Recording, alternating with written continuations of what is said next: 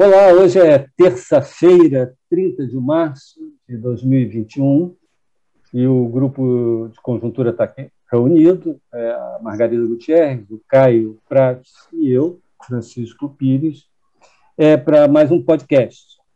É, nessa sexta-feira, acordamos surpreendidos por mais uma bomba fiscal. Uh, o orçamento uh, aprovado pelo Congresso é, trouxe aumentos de gastos importantes para emendas parlamentares e, para financiar esse aumento de gastos, um verdadeiro corte do vento. É, isso parece incompatível com, com, o teto dos gastos, etc. E é, é, é uma, foi uma, para nós, para quem está analisando, é aqui acompanhando o desenrolar da nossa crise fiscal, me parece assim algo tão chocante, né? nós resolvemos concentrar ah, o nosso podcast de hoje nessa questão do orçamento e a Margarida então vai eh, fazer uma uma apresentaçãozinha aqui, nós Caio e eu podemos eventualmente comentar o, a, essa apresentação sobre o que aconteceu e o significado disso daí, tá? Então, Margarida, com você. Bom, gente, então vamos lá. Então, a primeira coisa que eu queria discutir é o seguinte: esclarecer, na verdade. Aqui a gente já falou da PEC 186, que virou emenda complementar 109, e o que a gente vai discutir aqui do orçamento não inclui os auxílios, eventuais novos auxílios emergenciais ou auxílios para a pandemia, que isso foi aprovado na PEC 186, que virou a emenda complementar 109. Então, aqueles 44 bi, em princípio, de teto para esses gastos, não entram na nossa discussão. São gastos que vão ser é, contabilizados como créditos extraordinários, ou seja, fora do limite do teto dos gastos primários do governo é, federal. Tá? Bom, então, no dia 25 de março, no final da noite, o Congresso aprovou um orçamento que tem alguns detalhes importantes, que não são detalhes. Então, o Congresso aprovou um remanejamento de despesas no valor de 26,5 bilhões de reais. Para fazer esse remanejamento, o que, que o Congresso fez? O Congresso cortou algumas despesas obrigatórias e outras não obrigatórias. Quais foram as despesas obrigatórias que foram cortadas? Gastos com o INSS, no valor de 13,5 bilhões de reais, é, redução de 7,4 bilhões de reais no abono salarial, por conta de uma decisão do comitê de, do, do FAT, né, que, que adiou, a, a, a, postergou todo o pagamento do abono salarial do segundo semestre desse ano será remanejado para o ano que vem. Então, com isso, abriu-se uma sobra aí de 7,4 bilhões de reais no pagamento dessa rubrica. E, por último, como gasto obrigatório, uma redução de 2,5 bilhões de reais do seguro-desemprego. Em despesas não obrigatórias, o que, que foi cortado pelo Congresso para encaixar os 26,5 bilhões de reais adicionais? A despesa do censo demográfico ela foi cortada em 1,9 bilhão, bilhões de reais. Na verdade, o censo demográfico com 74 milhões de reais. A ideia é que ele tivesse, no mínimo, 2 bilhões de reais para ser realizado. Um país continental como o Brasil não consegue fazer um censo demográfico com 74 milhões de reais. E uma redução de 1,1 bilhão de reais das universidades públicas federais. Bom, é, como é que o Congresso inicialmente se justificou para fazer esse remanejamento?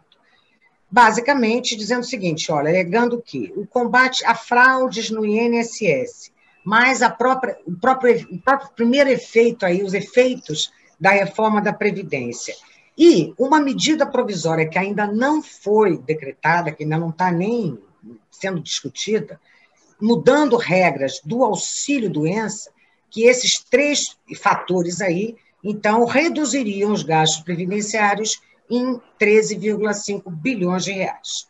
Bom, qual é o problema que a gente tem aqui? No dia 22 de março, o Tesouro Nacional, como está escrito na Lei de Responsabilidade Fiscal, soltou o primeiro relatório de avaliação de despesas e receitas. Esse relatório ele é bimestral por força de lei, onde ali o executivo tem que dizer como ele vai cumprir as regras fiscais para o ano. Então, eventualmente, existem despesas que são cortadas, receitas que são é, jogadas para cima ou jogadas para baixo, em função do andamento do ano. Porque o orçamento é sempre uma previsão de receita e gasto. Ao longo do ano, as condições podem se mudar, para isso existe, então, essa avaliação bimestral, onde ali o executivo se compromete a dizer: olha, estou cumprindo as regras fiscais e aí tenho que fazer esse remanejamento, vamos dizer assim, de receitas e eventuais gastos. Bom, qual é o problema, então, que a gente tem nesse primeiro relatório?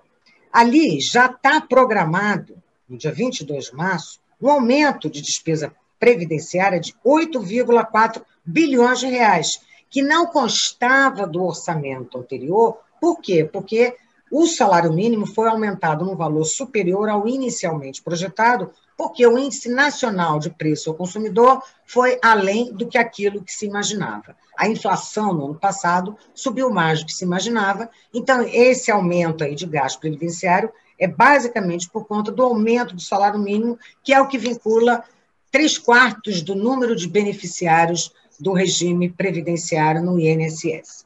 Bom, é, além disso, o que, que consta nesse relatório? Consta que existe um teto né, da despesa primária, a, a regra do teto impõe um limite de 1,4 trilhões de reais para as despesas sujeitas ao teto, e as despesas primárias que constam nesse relatório, elas estavam é, é, é orçadas em 1,5 trilhões de reais. Então, essa diferença entre o limite que o teto permite e a despesa primária que constava no orçamento obriga, obrigaria o governo a um corte de 17,5 bilhões de reais em despesas discricionárias. Bom, o resumo da história é: com esse aumento de 26,5 bilhões de reais que o Congresso encaixou, está tentando encaixar no orçamento, mas aquela necessidade de corte prévia que consta no primeiro relatório, nós temos aí 44 bilhões de reais que têm que ser cortados. Da onde? Das despesas discricionárias, porque as obrigatórias, por definição, são obrigatórias, ou estão escritas em lei ou estão escritas na Constituição Federal. E aí, então, nós temos uma grande discussão. Por quê? As despesas discricionárias, que são aquelas que o governo pode cortar, porque não estão escritas em lei, mas abrangem todo o custeio da máquina pública e os investimentos públicos, né? estão orçadas em 96 bilhões de reais, dos quais 4 bilhões de reais é capitalização de eh, empresa estatal não dependente. Então, na verdade, nós estamos falando de 92 bilhões de reais para tocar a máquina pública e incluir os investimentos públicos. Existem cálculos sobre qual é o limite, o piso desse custeio da máquina pública e investimentos. Algo que gira em torno de 90 bilhões de reais já é quase uma, uma, uma ameaça séria à paralisação de serviços importantes né, que o governo produz, como emissão de passaporte, controle de tráfego aéreo, energia elétrica das agências do INSS, das universidades públicas, etc. Então, o número de 90 bilhões de reais já é luz amarela que está acendendo, dizendo: olha, corre o risco de que uma parte importante desses serviços públicos comecem a ser reduzidos. Se a gente fizer aqui algumas contas, quer dizer, uma conta, 44 bilhões de reais de cortes nas despesas discricionárias de 92 bilhões de reais, né, vão totalizar aí uma máquina pública que vai contar com 47 bilhões de reais para tocar todo aquilo que o governo tem que tocar, toda a provisão de serviços públicos, né, o custeio dele. E que simplesmente é inviável, é impossível. Né? Isso obriga a uma paralisação dos serviços públicos. Então, a gente tem aí uma discussão enorme de como resolver esse nó, que, a princípio, parece algo que, se você mantiver o teto do gasto, não tem como né, a gente encaixar essas emendas parlamentares. Agora, então, eu queria ouvir um pouco o Caio, que o Caio sempre também tem muitas coisas importantes a dizer sobre esse tema, e o próprio Francisco, mas esses são os números que a gente tem aí, salientando de novo a PEC emergencial, os novos auxílios emergenciais, não estão ameaçados, porque já foi aprovada a PEC, uma emenda complementar, que virou uma emenda complementar, permitindo que isso seja contabilizado fora do teto dos gastos. Então, quais são aí as implicações da gente furar o teto na prática, né? embora juridicamente a gente não fure? E é essa discussão que eu acho que é a discussão mais relevante para nós. Né? Então, Caio, vamos lá. É, realmente é, esse conjunto de dados aí da Margarida é muito chocante, né? dá bem a dimensão do que aconteceu. É, na verdade, é, a primeira pergunta que a gente pode fazer é por que, que um, dado que existe uma regra constitucional do teto, portanto não é decisão do governo cumprir ou não o teto, está na Constituição, só mudando a Constituição pode é, escapar disso. Ah, então, a primeira pergunta que surge é por que, que se chega a um orçamento que é uma peça de ficção grotesca, na verdade, onde é, 44 bilhões, pela conta que a Margarida fez, estão excedendo o teto tem que ser cortados de despesa discricionária, porque as obrigatórias não podem ser cortadas, obviamente. Então, é, é, nesse 44 bi, é, é, como a Margarida estava colocando, se, se, se a gente exclui desse corte as emendas parlamentares, é, o corte é simplesmente paralisar a máquina pública, é o chamado shutdown, inviabilizar o governo no seu funcionamento no dia a dia. Então, é, é, por que, que se chega a um ponto desse? Pior, se chega não apenas para uma decisão do Congresso, é, a revelia do governo, mas com claro apoio por baixo do pano do presidente da República. Então, esse é um segundo elemento desse xadrez intrincado da política brasileira no momento para a gente pensar. É, é, uma pessoa que liderou dentro da Câmara esse processo, até porque foi o maior beneficiário das emendas, é o ministro do Desenvolvimento Regional, Rogério Marinho, uma pessoa muito ligada ao Bolsonaro. É, Bolsonaro acaba agora de fazer uma reformulação ministerial, chamando para o Ministério, para a Secretaria de Governo, um cargo importante na articulação política do governo, a deputada Flávia Arruda, que era presidente do, do, do orçamento, do Ministério do Orçamento, e estava intimamente dentro desse processo, das emendas que estouraram o orçamento completamente, etc. Se eles, então, uma pessoa próxima dele, Rogério Marinho, a outra que ele chamou para o Ministério agora, tudo isso mostra que é, o quanto o Bolsonaro está participando desse processo, no fundo, de sabotagem do, da sua equipe econômica, em última análise. Esse é que é o X do problema, na verdade. Ele já ensaiou essa sabotagem desde o início de março. Ele sai há muito tempo, né? mas pegar só os fatos mais recentes, no início de março, estava é, para se discutir a emenda, a PEC emergencial, que acabou abrindo, viabilizando legalmente o auxílio, que, vai, que na sua primeira versão, como a Margarida falou, vai ser 44 bi, vai poder ser estendido. É, o Bolsonaro trabalhou no início de março, e isso provocou imensa reação negativa no mercado financeiro, os investidores de modo geral, trabalhou para tirar, para furar o teto, para tirar o Bolsa Família do teto, para abrir mais espaço, já pensando em abrir espaço para as emendas parlamentares, é, é, o que beneficia diretamente o chamado Centrão, que é a base dele hoje, tudo mais.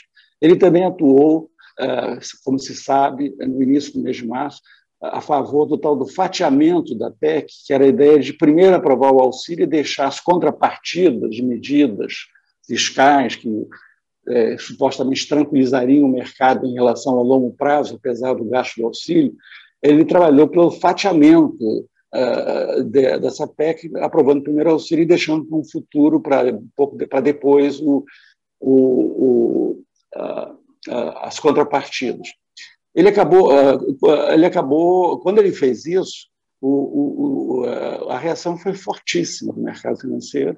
O, o juros de 10 anos, que eu uso sempre como termômetro privilegiado de risco, foi para 9,1%, que é uma taxa, eu sempre insisto, pensem bem o que é 9,1. 9,1 é uma estimativa, é, é como o mercado está precificando a taxa Selic média de hoje a daqui a 10 anos. Essa que está em 2,75, depois do aumento do Banco Central, do Copom recentemente.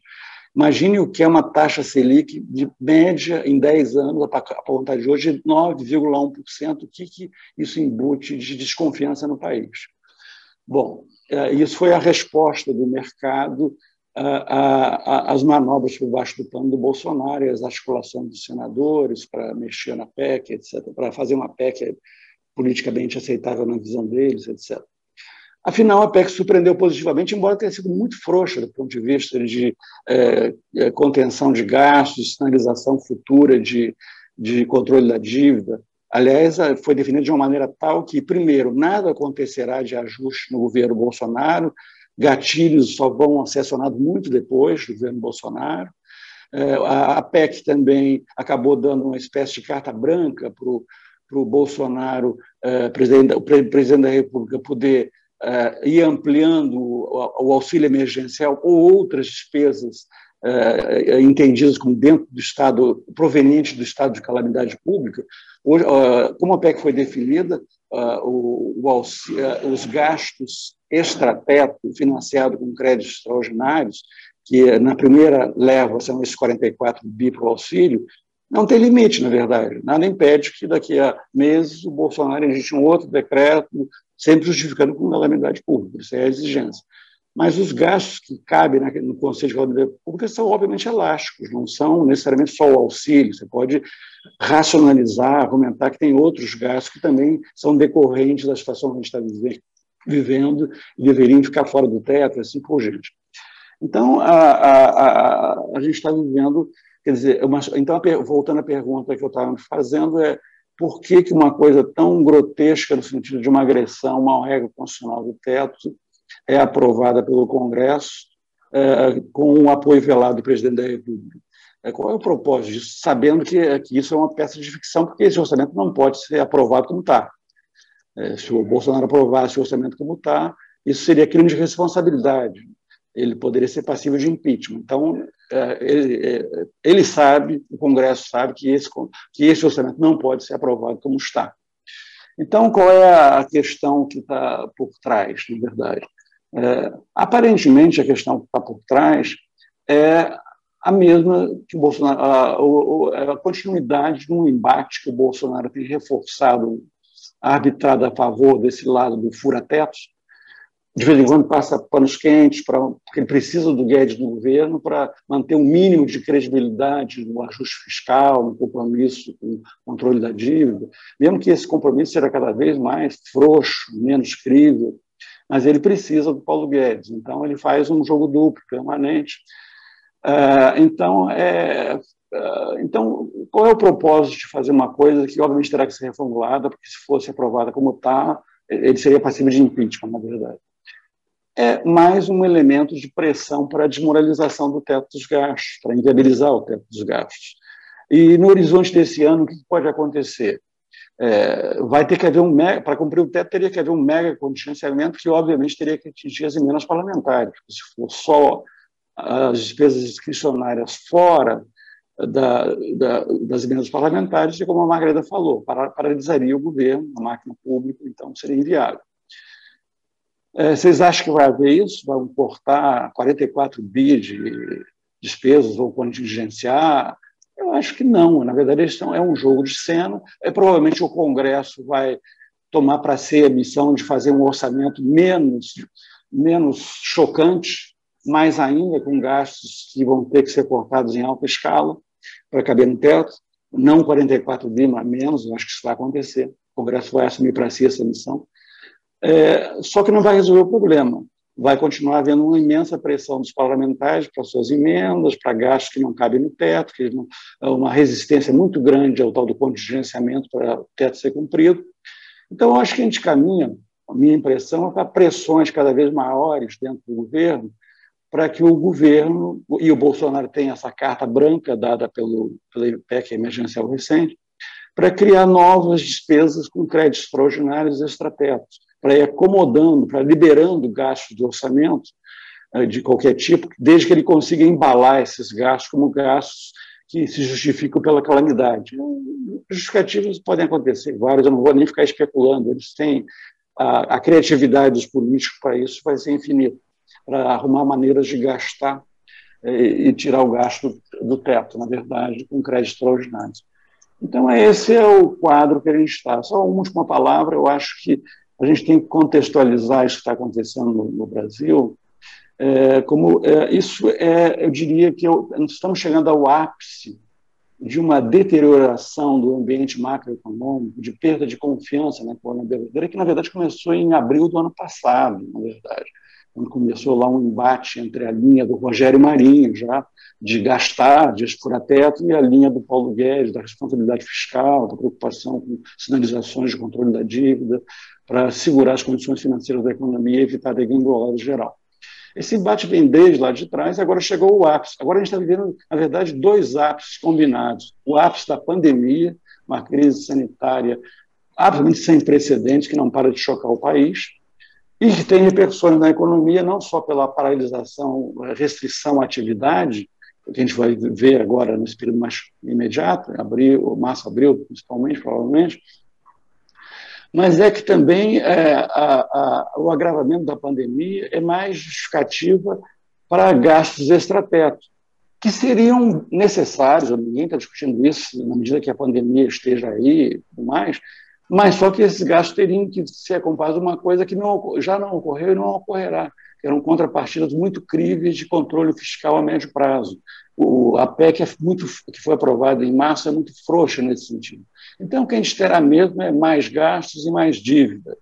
Então, a gente está vivendo um, um, um, um, ápice do colapso da sanitário e o ápice da crise de confiança fiscal, a incerteza da, da situação fiscal do país. Ah, o reflexo disso, só para acabar mesmo, é o seguinte: é que pegar esse indicador que eu estava privilegiando de prêmio de risco, né, que é taxa de juros de 10 anos. É, teve um momento lá atrás, é, exatamente quando começou a discussão Rogério Marinho e Paulo Guedes, e a dúvida se Paulo Guedes ia ficar no governo, abril do ano passado, os juros de 10 anos foram para 9,1. É, dispararam para 9,1, depois retrocederam, porque começa aquele morde a sopra do Bolsonaro em relação ao Paulo Guedes. Aí Agora, recentemente, quando o Bolsonaro fez essas manobras para tentar furar teto, antes da PEC ser votada, PEC emergencial, falando, voltou para 9,1, rapidamente, os juros de 10 anos. Aí refluíram um pouco com a aprovação da PEC, não foi grande coisa, mas não foi o pior que se temia, etc. O teto foi preservado, etc. Pelo menos formalmente. E agora, com essa escândalo, não tem outra palavra para chamar esse orçamento que não um escândalo, é, a, a, o, o, o, o, título de 10 anos, os títulos negociados, a sua pré-10 de 10 anos, a taxa de juros de 10 anos, fechou ontem em 9,3, que é o recorde absoluto na, na era Bolsonaro. É, é, então, nós estamos. É, o que é um termômetro da imensa desconfiança que o país está vivendo. Hoje, agora, antes de começar a reunião, estava olhando e está subindo um pouquinho mais hoje. Acho que a hora que eu estava perto de 9,5 juros de 10 anos.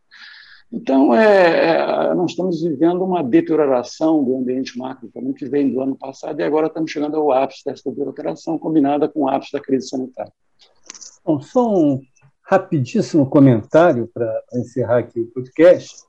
Quer dizer, mesmo que a gente não chegue é, no curto prazo, médio prazo, a, ao pior cenário que o Caio é, é, ele não, não, falou explicitamente, mas ele deu a entender que é o cenário da degringolação geral, né? mesmo que a gente não chegue a isso e haja apenas continue convivendo com essa deterioração do ambiente macroeconômico e, ah, com, e empurrando com a barriga a solução eh, dos problemas eh, mais graves aí no plano fiscal, etc. O que a gente vai vendo é uma situação de uma mudança num, um mix de política macroeconômica que, estava, que tinha se mostrado muito promissor há algum tempo atrás. A gente vai tendo cada vez mais uma situação fiscal deteriorada, etc. E o Banco Central é obrigado a reagir, como fez na semana passada, porque a inflação começa a ter efeitos diretos e indiretos sobre a inflação. O Banco Central tem que reagir subindo os juros. Já subiu uma vez, vai subir outra vez. E se continuar assim, nós vamos caminhando para um quadro de déficit fiscal elevado, juros elevados, o que, obviamente, é, um, é, é uma combinação muito ruim para o crescimento econômico, é, isso para não falar dos riscos, enfim, desse cenário aí pior. Ficamos por hoje, é, ficamos por aqui é, por hoje e até a próxima terça-feira com mais um podcast do Grupo de Conjuntura. Até lá!